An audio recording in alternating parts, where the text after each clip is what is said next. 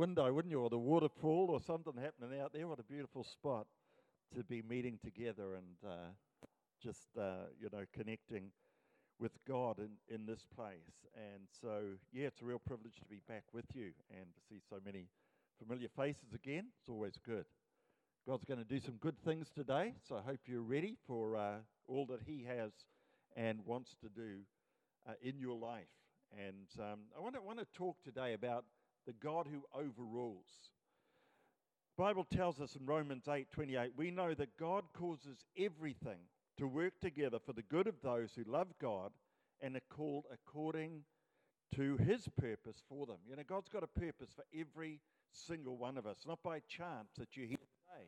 It's not by chance that God has called you. But, you know, sometimes in life, you know, we, we give our hearts to the Lord, we're Christians. But, you know, sometimes we can still feel that there are things that hold us back. Things that have happened in the past, maybe mistakes that have happened, or an addiction way back there, a health problem that's come up, some situation that you just can't control on your own. And these things can have an effect, sometimes a long term effect on our life, things that have happened way back and still affect us. We can think about things, and suddenly our own mind sort of clamps down on it. We all face limiting situations. But the good thing is that we have a God that can overturn areas we feel would block us from moving forward. I love this scripture. David said in Psalm 93, verse 4, he said, My enemies retreated, they staggered and died when you appeared. For you have judged in my favor. From your throne, you have judged with fairness. When you read about David, David fought don't know how many battles over how many enemies. But you know, again and again, you know, he sought God, and you see in every one of those battles, he won. He had, he had victory after victory because he connected with God and because he sought God. But he also had inner battles in his own life. He had areas of weakness. Sin hap- happened in his life.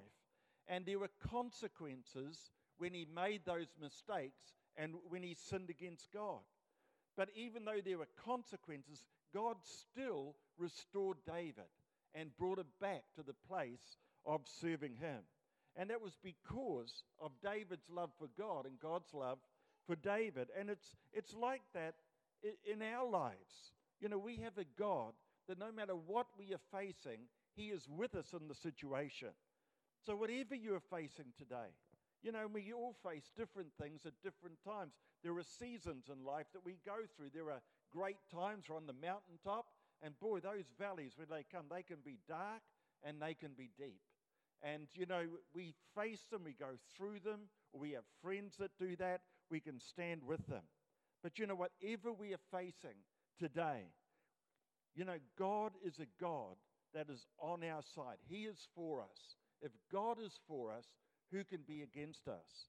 You know, in New Zealand, we have a legal system. There are all sorts of courts. There's a family courts, there are district courts, there's a high court, the Court of Appeal, and the Supreme Court. So, all different levels of the judicial, judicial system. And, and the highest court is the, is the final place that makes the final decision. For instance, you know, you can, uh, the lower court can make a, a verdict in, in your case. And, but you know, that's not the end of the story. You can appeal against that verdict. And if you appeal, you go to a higher court. And if that court sees things differently, and they make a different verdict, it's the higher court's verdict that stands. And so we see that in the natural, in, the, in, the, in our legal system. But you know, it's similar in our life. We all face judgments of some sort, people's opinions about us. It happened, started when we were this high, and it still happens no matter where we get in life. People have things to say. People have opinions. People will say, well, you know, you'll never amount to anything. You'll never do any good. You know, you've been uh, single so long, you'll never find a partner. They say things like, well, you've seen the medical report, there's no hope for you. You know, and, and these things to me, they, they're like lower court rulings. They're opinions of people.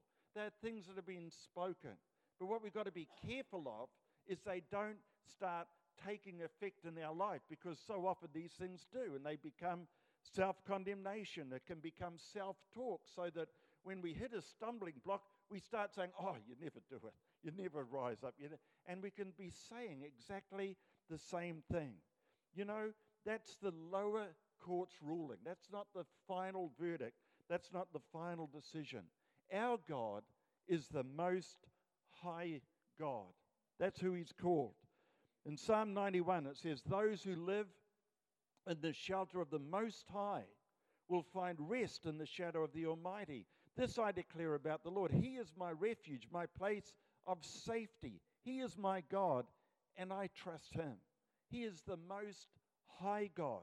He is the supreme ruler. So when the lower court says things like, You're no good, you made too many mistakes, you'll never fulfill your destiny, God says, Overruled.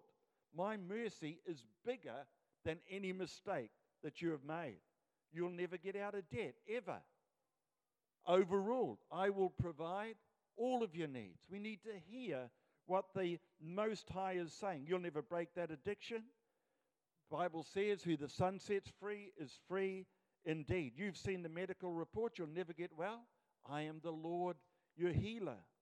You know, don't let the lower court decide your future and your state of living. Don't let it become permanent. You know, come against that in the mighty name of Jesus. Our God is the most high God. So when it comes to the judge who's reviewing your case over all of these things that you might feel are been spoken about you, remember this the judge who's reviewing your case isn't somebody that's, you know, you're related to him. I mean, you're in a great position. I mean, he's on your side. He's not some sort of distant relative, twice removed sort of cousin from some other country. He's your heavenly father. He judges in your favor. He, his heart is towards you. You're related to him, and he watches over you. You know, sometimes in this life we think it's like God versus the enemy, like it's some sort of equal option about what might happen in your life. But it's not like that at all. You know, God is the creator, He created the enemy. The enemy is an angel, but he's not just an angel, he's a fallen angel. He's lost his position, he's lost his authority, he's lost his power. In fact, he's the biggest loser of all time. And we need to understand exactly who he is. He was not made in the image of God. Who was? You were. You were made in the image of God, not him. He doesn't have that authority. When Jesus died on the cross and he rose again, three days he was in the tomb. I mean, he wasn't just sleeping for three days while things were happening. The Bible says he marched into hell and he proclaimed the good news of the victory of what he had won. And he marched to Satan and took from him the keys of death and hell. And he proclaimed the victory of the cross. You see, the lower court thought they Jesus was finished. They thought the cross, that was it, that is our victory. But instead of that, you know, God wasn't trembling and worrying about how this was all going to work out. This was God's plan. And God overcame the enemy. The last enemy defeat, defeated was death and hell. And Jesus won that victory. And we need to understand, you know, when the devil looks at us, we remind him of what's happened. We remind him of the victory that Christ bought. Jesus came out of there and he said, All authority has been given to me. And then he gave it to his disciples. He's given it to each of us to enforce that victory. David said, My enemies retreated, they staggered and died because you judged in my favor. You know, God overrules in life's experiences. I'm sure all of us can look back over our life and think about think of events that have happened where if it wasn't for God's overruling, things would have gone to custard. I remember one time I was, and this was before I was a Christian, you know, God didn't sort of start working in my life when I gave my heart to Jesus. He was at work right from the beginning. My mum was a Christian, a great prayer, and, and you know, in the teenage years, I wasn't all that thankful about that. But boy, as I look back now, I'm really thankful that I had a mum that prayed. I remember one time, uh, three of us had borrowed a friend's car and uh, had just got a nice, it was a V8 coupe, it was beautiful condition. And, um, and, and he said, I'll take it for a spin. A crazy thing to do to three young teenage guys, you know. So, so we took it out on, on a Friday night and we, we're going up on the motorway south of, of Auckland, you know, Friday night traffic, and you know what it was like. And it just started to rain.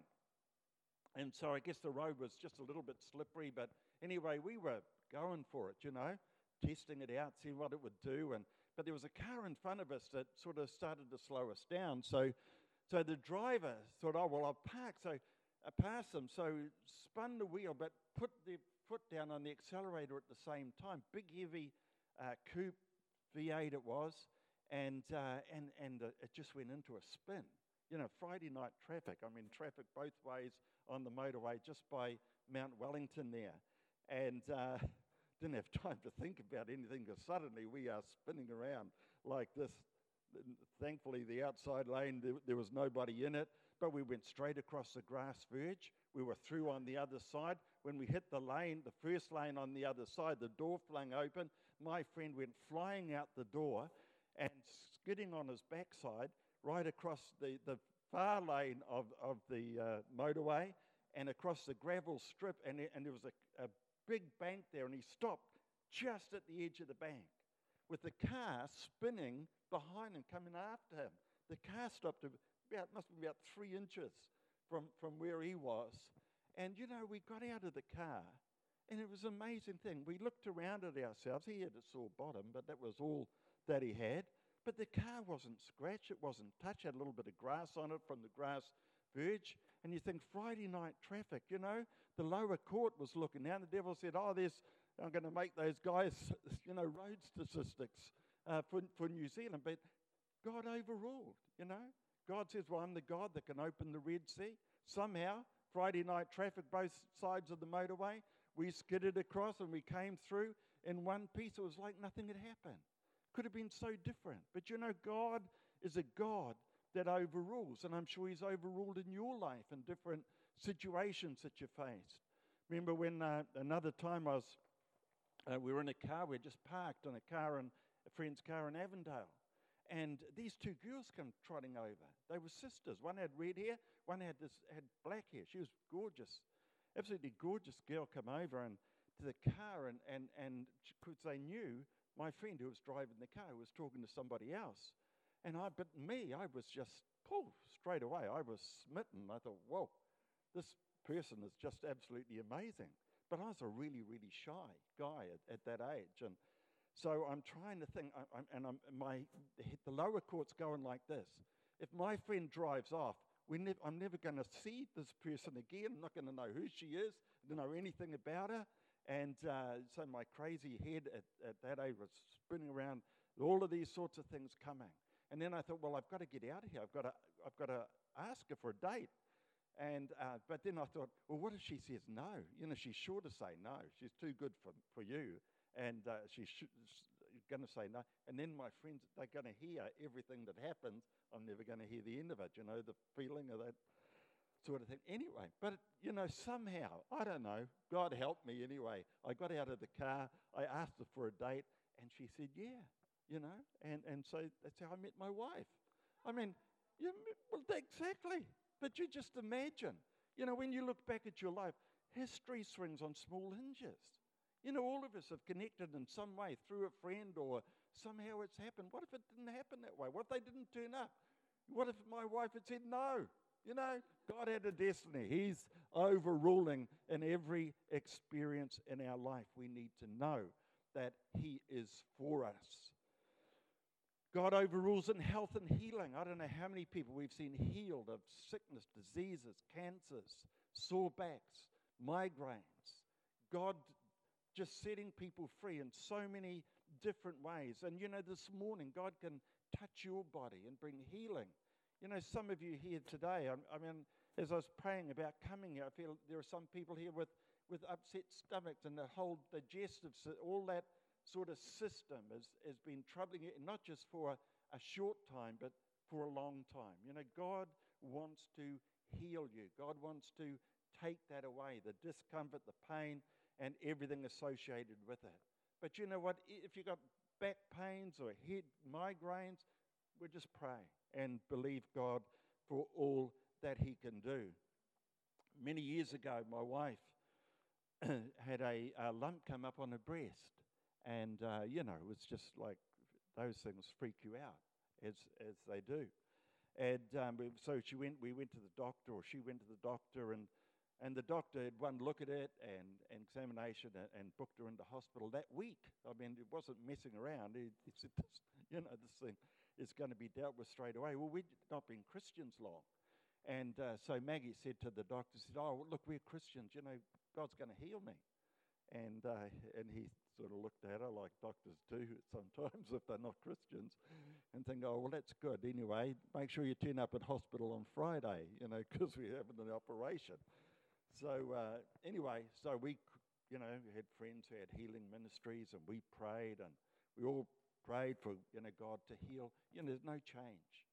And I remember every day, you know, we'd we'd be praying in the morning, we'd pray at night, and just you know for God to come through as you do. And um, and when we drove to, to the hospital on the because you know God can heal spiritually, supernaturally, but thank God we live in a day where there are great doctors and and uh, he can heal that way as well. And uh, we're very thankful for anything he does anyway. And anyway, we turn up the, to the hospital, and I remember we prayed in the car, but no change. So Maggie goes in, and I stay in the waiting room just to, you know, see what's um, going on, or if I need to stay, or if she's going to stay in, or or what'll happen. And I'm sitting in the waiting room. About 20 minutes go by, and then she comes trotting out with a big smile on her face, and and I said, What's up? You know, she said, I'll tell you in the car. So, anyway, we trot out to the car. And uh, anyway, when the surgeon came to examine her, there was nothing there. It had gone, you know. So, all the way right up, don't know why it didn't happen the first day, you know, when your first, first prayer would have been a lot easier. But the thing is this, you know, that no matter what you're facing, God is a God that heals. He is the Lord our healer. And we need to know that no matter what we are facing, it doesn't matter if it's cancer, it doesn't matter what sickness or disease it can be. We had a chap in church just a couple of weeks ago, and uh, called him out the front for pain in his back he'd had for 16 years. I mean, it's a long term pain in the back. We prayed for him, and there didn't seem to be any change. And we said, Well, let's pray again. So we prayed again you know, and he was bending over, and he's still, this was about two months ago now, and just totally free from pain. You know, God works miracles today. He overrules. God overrules with generational spirits. And I just want to explain this a little bit because, you know, many things we struggle with in life attitudes, you know, anger, frustration, we're all different the way that we are put together and the way that we're made up. But so many things in our life, some things aren't things that have just started in our life, but they've been in the family line. They've been passed down to us. It could be things like depression or anger, hot temper, addictions. You know, just like our looks and physical appearance, it's all to do with DNA and genes and all of those things that are passed down. Spiritual things can also affect us in the same way. In Exodus 20, it says, I lay the sins of the parents upon their children. The entire family is affected, even children in the third and fourth generation of those who reject me, but I lavish unfailing love for a thousand generations of those who love me and obey my commands. You know, some things we deal with that really frustrate us because we do the things we don't want to do. It's those things we wonder where do they come from? Because it's not the desire of our hearts, but it keeps coming back again and again. You know, these things didn't necessarily start with us. You know, in the scriptures, Isaac's wife Rebecca is a classic example. I mean, she was dishonest, she manipulated her children, she deceived her husband to try to get her own way with her favorite son Jacob. And Jacob had exactly the same character as, um, as Rebecca had. He was a deceiver. He tricked his brother out of his birthright and his blessing. Together, they manipulated their family situation to work out what ultimately was God's purpose, but not the way that God wanted it to happen. And so Jacob had to leave his family. And he went to live with his uncle Laban, and he went there for 20 years. And when he got there, he saw this girl, Rachel, the daughter of Laban, and, and loved her immediately. And uh, Laban says, Okay, if you work for me for seven years, you can marry her. And so the Bible says that for Jacob, it was like it was one day. Just went so quick. He was so much in love. Isn't that awesome? I Hope you guys are like that with your wives and wives with your hubbies. Just fantastic. Seven years. Woo! Just like one day. It's amazing. And so they get married. Don't ask me about this to explain it. I can only tell what the Bible says. When he woke up in the morning, it was the wrong girl. How would you do that? That's amazing. That is unbelievable sometimes. But it was Laban being tricky. He said, Oh, no, in, in, in our tribe, in this part of the world, you marry the oldest daughter first, you know. And he said, Work for me for another seven years, and then I'll give you the other one as well. And so he did, 14 years. He stayed there 20 years. It says Laban changed his wages 10 times deceiving him, tricking him, manipulating that same spirit that in that family. It was in that family line. This was Rebecca's brother. And it was in Jacob. And God put him in that situation to teach him that he can't live like that. And Jacob fought Laban all the way, deceiving him and trying to get the edge on his uncle. And it went like that. So for 20 years. And then finally, Jacob decides to come home. And he comes home, he's got to come back and meet the brother that he's cheated out of his birthright. And he sent all his family over this river. And one, for one night, he was on one side of the river alone with nobody else there. And God met him. It says that God wrestled with him for the whole night. He wasn't just wrestling physically, but he was dealing with his mental attitude, he was dealing with his emotions, he was dealing with his spirit, he was dealing about all of those lies and thoughts that cheating had gone on, and God met with him and wrestled with him and fought with him. And in the morning, Jacob humbled himself and he said, God, don't leave me without leaving me with blessing. And God ministered to him in that place of humility. And God changed his name from Jacob to Israel. And Jacob means a supplanter, a cheat, somebody who grabs things their own way. And Israel means the Prince of God. God changed him that night. That encounter with, the, with God changed his life forever and broke that generational curse. And you see it in his family line. You see his boys. If you read the stories of all the sons, you see that same sort of spirit rise up in different ways in each of them. But you know, except for one, there was one who was named Joseph. You don't find anything negative about Joseph. He was a man of integrity. He was tested so many times in so many ways, but every time he came through. You see, that generational curse that was passed down was broken by Jacob, manifest in Joseph, and Joseph became a restorer of all of his brothers and broke that power of that thing in that family line. You know, there are things that we face in life that are not ne- necess- have, haven't started with us, but they've you've seen them in, in people's lives. I know in my family, I can look at both sides of our family and I can see, oh, this person's had an addiction with alcohol, and, and that one there is affected by not everyone, eh, but that one there is, and that one there, and it's the same. And on this family, there are other traits that I see that I can pick up and, and see, yeah, these are, these are the things where the enemy has got in and, and, and somehow has a hold. But these things can be broken in the name of Jesus. God, who overrules, can overrule like he did with Jacob, like he did with Joseph, like he did with the brothers, like he did in that household.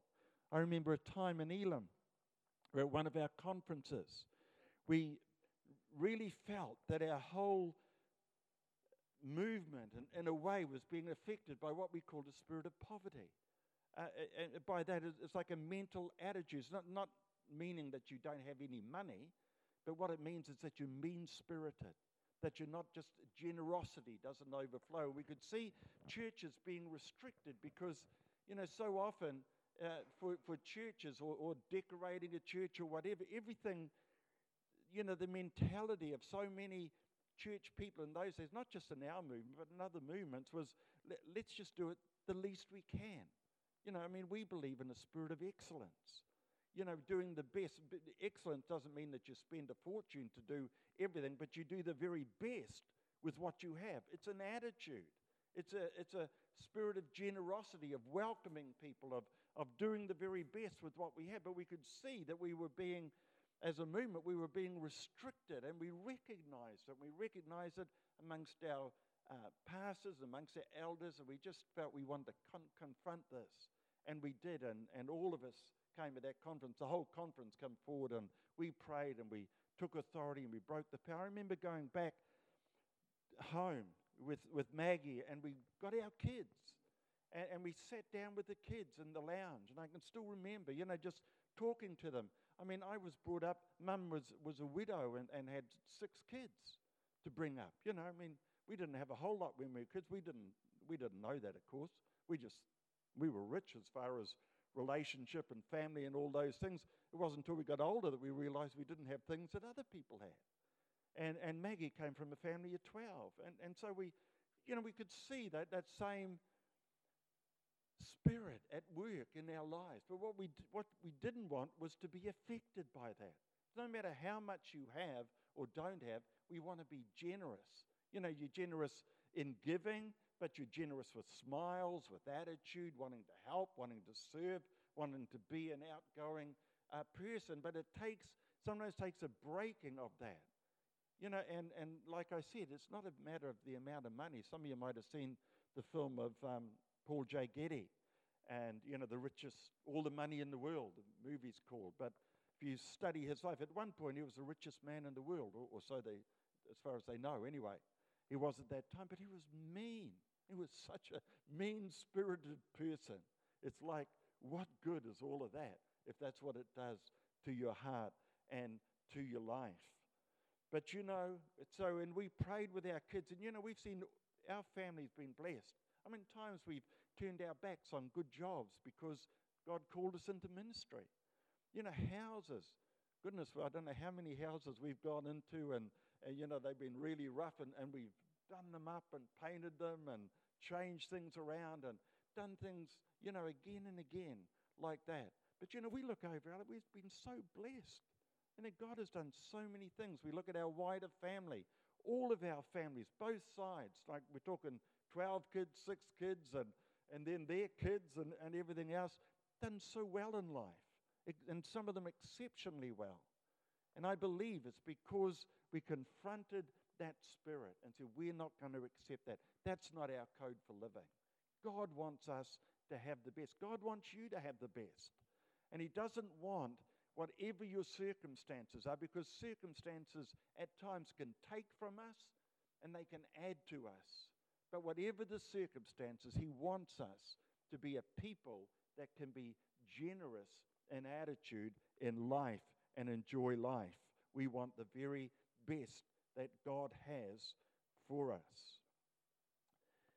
Last point is this God overrules even in your losses, even when stuff is taken from you. And there wouldn't be anybody, I'm sure, that you can't look back at times where you've had a, you know, you've been done on some deal. You've either bought something, I, I just, we just bought a car the other day, and, and you know, the last car I bought in a similar circumstance, I didn't even get home before it broke down. You know, you, I, I, bought it and I thought it was a bargain. It was great condition. I think it cost a thousand bucks. It was just an old car, but it was just ideal for exactly what we wanted to do at that time. And I got halfway home on the motorway and it overheated and blew up and everything else. I, I thought, oh, I'm sure, well, maybe you've never had something like that happen, but I can tell you a few stories of different things that have happened. And times even when, when we've been cheated, when things have been taken from us, or bad news has happened, or redundancies come up, or sicknesses come up. And so losses happened because of that. Broken relationships, goods or money stolen from us. stuff happens in life, and those things are not easy to go through. David and his men, they were out. They'd been away from home for three or four weeks. They'd been out raiding different villages of, of, their enemies, which they sort of do. They were soldiers, and uh, that's what they did. But they came home. They were exhausted. They had goods with them. But when they came home and got near their town, they could see smoke coming up. And they could see that somebody had come. And when they got there to their town, they found that raiders had come to their town while they'd been away. They'd taken all of their goods, they'd taken their wives and all of their children. Everyone was taken captive. It says the men were so exhausted they wept and wept until they became bitter in spirit. You know, there is times when you, just all your energy is gone, there's nothing left, and inside it's just hurts and it's pain. That's where they were. And the men started to turn, started to talk about blaming David for what was happening. But you know, David had a different spirit. And the Bible says that David encouraged himself in the Lord. And you know, it was 600 men. They were standing by. They were feeling all that they were feeling, but they saw their leader and they saw what he did. They saw that he started to encourage himself in God. They'd seen this before. And they saw that he was connecting with the Holy Spirit. And you know, while they were watching it, you know, they didn't have a great connection with God in the same way that David did. But they knew their leader and they saw what was happening. And David connected with God and he sought God and said, God, what do I do? And God said, You pursue them and you will recover all. And David and only 400 of his men, 200 of his men were too exhausted to travel, and 400 of them went and overcame the enemy. They, not one of their family was touched in any way. They were all restored. All of their goods came back. Not only did they get their goods back, but they got back more because these Amalekites had been out raiding different towns and they brought all of the plunder back. God said, you know, that you will recover everything that's been taken from you. You know, life can be tough and stuff can be taken from us. But you know, God overrules on our behalf. God cares about what's happening in your life.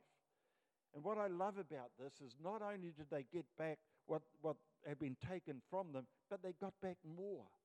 You know, my experience in life is this is that when stuff happens and it and it goes and it's gone, and, and I, I can talk about, I can give examples. There was one time we had to walk away from a house.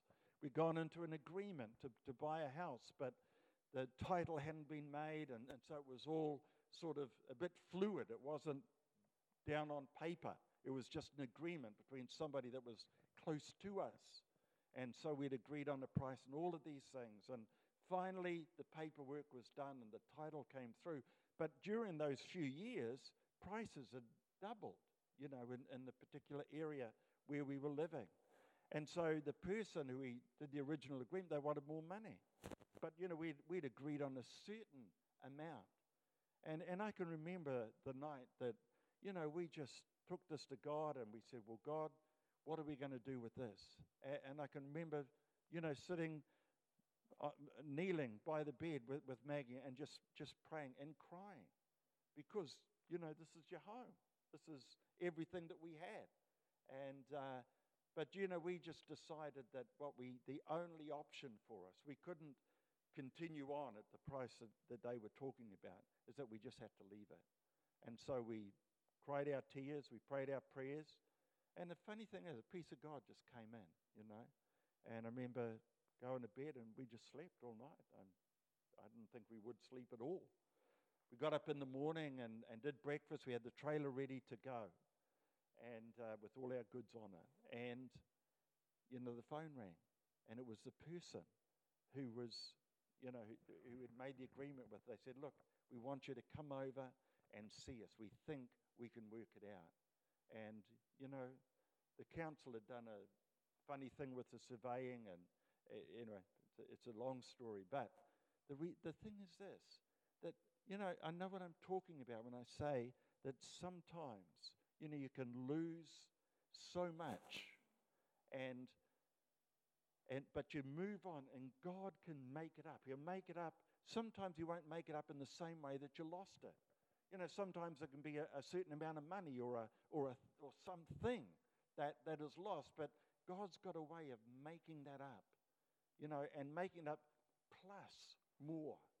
Sometimes it's to do with the particularly with the quality of life and and who we're connecting with it and what his is, what his plan for our life. We might lose one job and step into another one, but this has been God's plan. This is his direction and his focus for us. You know, Jesus said to, to Peter in one meeting, he said this. He said to him, He said, Satan has come to sift you like wheat. But Peter, I have prayed for you to strengthen you so you will not fail. You know, we've got a Savior that's at the right hand of the Father praying for us.